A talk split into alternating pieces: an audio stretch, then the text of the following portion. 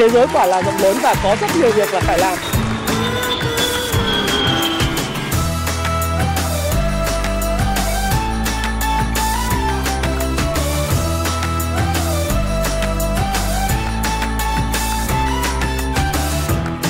Và cái bản đồ giấc mơ đầu tiên mà tôi muốn chia sẻ với các bạn đó là bạn. Nguyên tắc đầu tiên, không được so sánh mình với bất cứ ai. Đừng so sánh mình với bất cứ ai khi mình làm cái bản đồ giấc mơ này. Giấc mơ của bạn khác với giấc mơ của tôi. Giấc mơ của bạn khác với giấc mơ của người khác. Bởi vì bạn, đối với bạn, hạnh phúc của bạn khác hạnh phúc người khác. Hạnh phúc của tôi nhiều khi chỉ là uống cà phê với bạn bè, người tâm giao của tôi. Tôi thích, tôi quan tâm đến người đó, tôi thích cái người đó. Nhiều khi tôi nói chuyện với họ, tôi cảm thấy tôi có ý nghĩa với họ và tôi nói chuyện với họ là tôi đã thấy hạnh phúc rồi. Uống một ly cà phê, thấy vui, thế là được, là hạnh phúc. Hạnh phúc của nhiều người bảo em phải đi siêu xe, em phải đi du thuyền, em phải lái Harley Davidson, em phải có con bồ, con ghẹ hot ngồi đằng sau lưng, hoặc là em phải có bốn năm đứa con mới hạnh phúc, em phải có một doanh nghiệp năm trăm người mới hạnh phúc. Không sao cả, không ai đánh giá bạn cả. Nếu bạn như vậy, chúc mừng bạn. Đấy là hạnh phúc của bạn. Và tôi trân trọng hạnh phúc của bạn. Nhưng hạnh phúc của bạn là của bạn, không phải của tôi. Của tôi khác. Của tôi khác hoàn toàn. Bởi vì khác nhau, cho nên chúng ta có những bản đồ giấc mơ khác nhau. Cho nên nguyên tắc đầu tiên, đừng bao giờ so sánh ước mơ của mình nhỏ bé hay là to lớn, hay ước mơ của anh Thái, hay ước mơ của các bạn là khác biệt. Bởi vì chúng ta là một thể khác biệt, độc đáo và duy nhất trên thế giới này. Đây là bản đồ ước mơ của tôi. Một bản đồ ước mơ nó phải có những cái hình ảnh mà mình nhìn vào mỗi một ngày, không những một lần một ngày, hai ba lần một ngày. Tôi nhìn vào bản đồ ước mơ của tôi và tôi sẽ biến nó trở thành sự thật bằng những hành động nhỏ nhặt, kiên trì, kiên định, bền bỉ, nhẫn nại mỗi một ngày. Và nó phải được hình dung, được mô phỏng bằng hình ảnh để tôi có thể nắm được nó, tóm được nó, sờ được nó, ngửi được nó trong trí tưởng tượng và tôi biết điểm B của mình ở đâu. Đây là một bản đồ ước mơ năm năm của tôi. Và đừng bao giờ lập bản đồ ước mơ quá năm năm. Vì sao? Như Albert Einstein nói, the answers keep changing. Câu trả lời luôn luôn thay đổi. Và bản đồ ước mơ chỉ nên lập khoảng năm năm một lần. Đừng vẽ ra những viễn cảnh ba mươi năm nữa em sẽ thế nào. Bởi vì nhiều cái biến đổi trong xã hội lắm. Và bản đồ ước mơ nó phải có những yếu tố. Thứ nhất là về một, về sức khỏe, về tâm linh, về tinh thần, về cảm xúc. Chiều chúng ta sẽ nói về những bánh xe cuộc đời. Về tình yêu, về tiền bạc, về sự nghiệp, về mối quan hệ. Có tám cái lĩnh vực như vậy. Mối quan hệ đây là quan hệ với bố mẹ, mối quan hệ với vợ chồng, mối quan hệ với con cái, mối quan hệ với bạn bè. Thì đây là tương lai của tôi, ông Thái Phạm, trong năm năm tới. Điều của tôi muốn làm nhất và tôi đang làm mỗi một ngày bằng những hành động nhỏ nhặt đó là tôi kết nối với lại Thượng Đế của tôi, God, Đấng tạo hóa, mỗi một ngày. Tôi có một cái cơ duyên rất là đặc biệt, đó là tôi được khai thông, khai tuệ. Sau này khi mà tôi nói chuyện với những người mà đi tu tập ở Sri Lanka làm tiến sĩ của Phật học, rồi một số anh bạn, thì, thì mới tôi biết đó là cái gọi là khai tuệ. Tôi là người được bén duyên và được đả thông tư tưởng bởi Phật do mẹ tôi, một người phụ nữ chưa học hết lớp bốn của uh, bốn của thời cũ, tức là chế độ mười năm. Chắc là bây giờ lớp bảy. Vì cái sự sùng Phật của mẹ tôi cho nên tôi được gần như là được khai tuệ. Nhưng mà sau này khi tôi học ở Mỹ và tôi tiếp xúc với những người bạn của Mỹ của tôi thì tôi trở thành một người very spiritual, uh, spiritual tức là một người khá là tâm linh.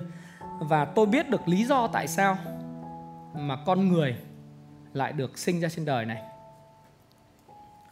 Bạn đọc thuyết Darwin hay là bạn học đọc Sapiens, tất cả mọi thứ, đó là một sự lý giải thôi. Tôi chỉ hỏi bạn một điều như thế này. Nếu thuyết Darwin là đúng, con vượn sẽ biến thành con người. Câu hỏi đầu tiên là tại sao bây giờ vẫn còn con vượn?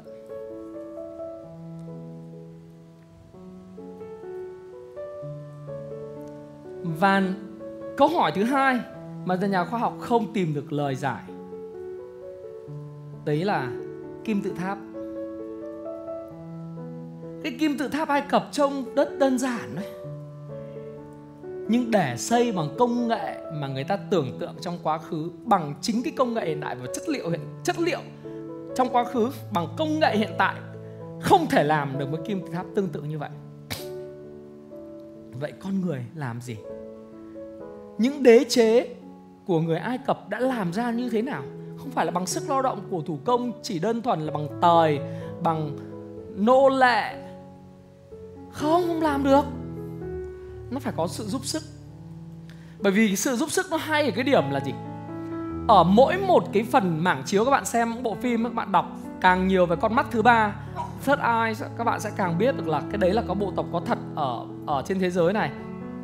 Tức là ở trên đỉnh tháp nó có một cái phần mà nó dọi cái đèn, à cái, cái ánh sáng mặt trời nó xuyên qua, mà nó có thể dọi qua tất cả các lăng kính chiếu đúng cái mộ của pharaoh, mà đúng theo cái phương trình của số pi. What the heck? Người cổ mà kỳ ấy, sao thông minh hơn cả người hiện đại á?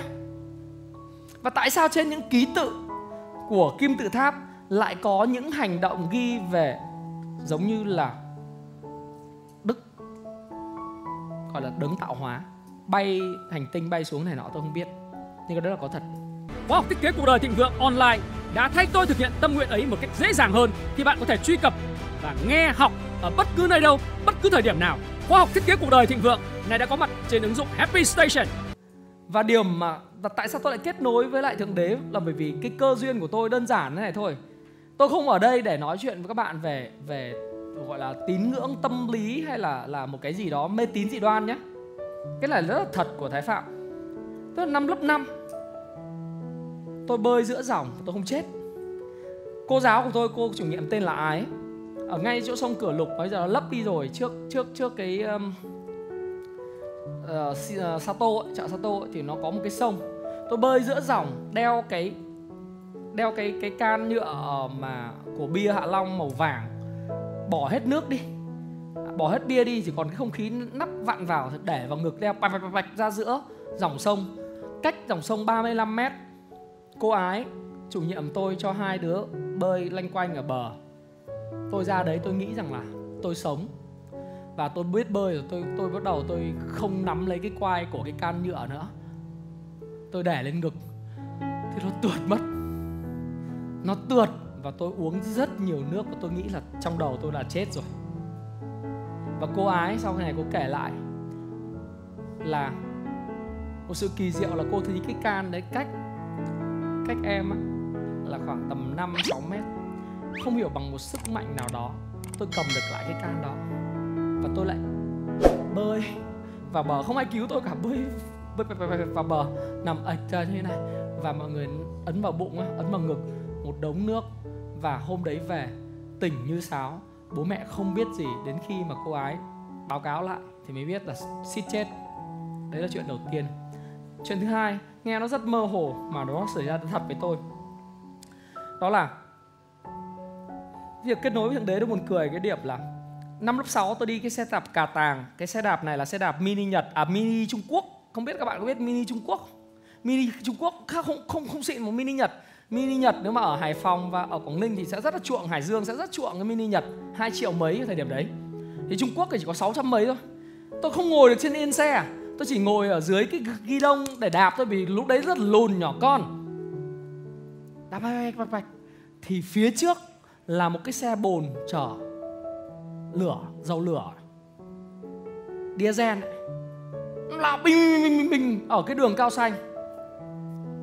Má mì, mình khoảng cách của của mình từ đây đến cái xe, mình bảo trong đầu mình chỉ nghĩ một từ chết. Lớp sáu chỉ nghĩ từ một từ chết. mười, mười lăm phút sau tôi tỉnh bên đường. Hồi đấy là chưa có vỉa hè, cái bên đường vỉa hè là giống như là cái cỏ cỏ chọi trâu ấy. À, cỏ chọi đánh nhau bằng hai cái đầu cái cắc này. Tỉnh dậy bên đường và cái xe của tôi nát bét. Tôi không biết thế lực nào thu tôi ra bên nằm cạnh vỉa hè. Nghe rất vô lý. Trong đầu nghĩ đến chết.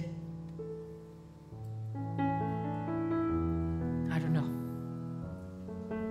Và điều đó khiến tôi tin rằng, tôi tin một điều rằng luôn luôn có sự kết nối giữa chúng ta với lại cái thế giới mà chúng ta không hiểu. Có thể là ông bà chúng ta hoặc là một cái thế giới nào đó. Và sau này khi xem một số các bộ phim rồi mới hiểu rằng là thực ra chúng ta cũng chỉ là những nhân vật trong những server của những người điều khiển khác.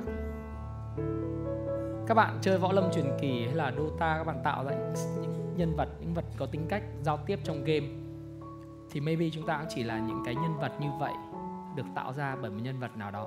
Bởi vì bạn nói với tôi rằng vậy vụ nổ Big Bang tạo ra vũ trụ. Câu hỏi của tôi với các bạn là: một, có bao nhiêu vụ nổ Big Bang? Có bao nhiêu vũ trụ? Không trả lời được. Stephen Hawking mất rồi, nhưng kể cả ông còn sống không trả lời được. Cái câu hỏi thứ hai là gì? Vậy ai tạo ra vụ nổ Big Bang? Come on, tell me. Ai tạo ra vụ nổ Big Bang? Bạn không biết.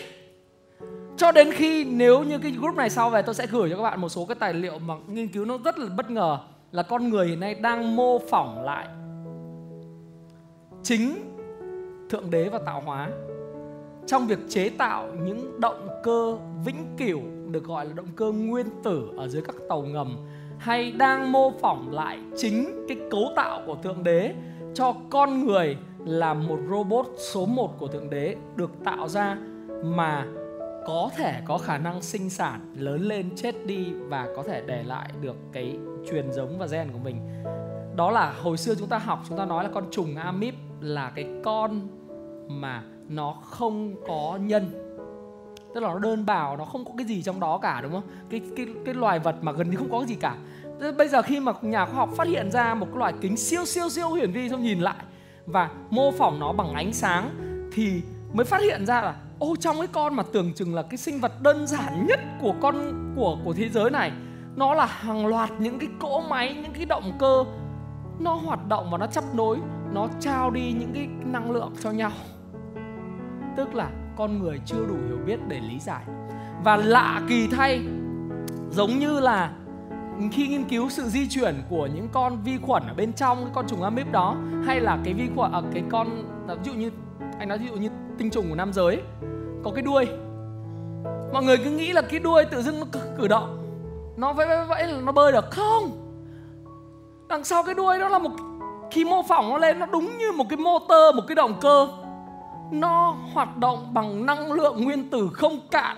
Và cái đuôi nó chỉ là một cái để quẫy cái động cơ, nó có những mô và nó có những cái vòng xoáy giống như chuyển động học mà các nhà khoa học đang sử dụng trong cái động cơ diesel, động cơ của tàu ngầm nguyên tử.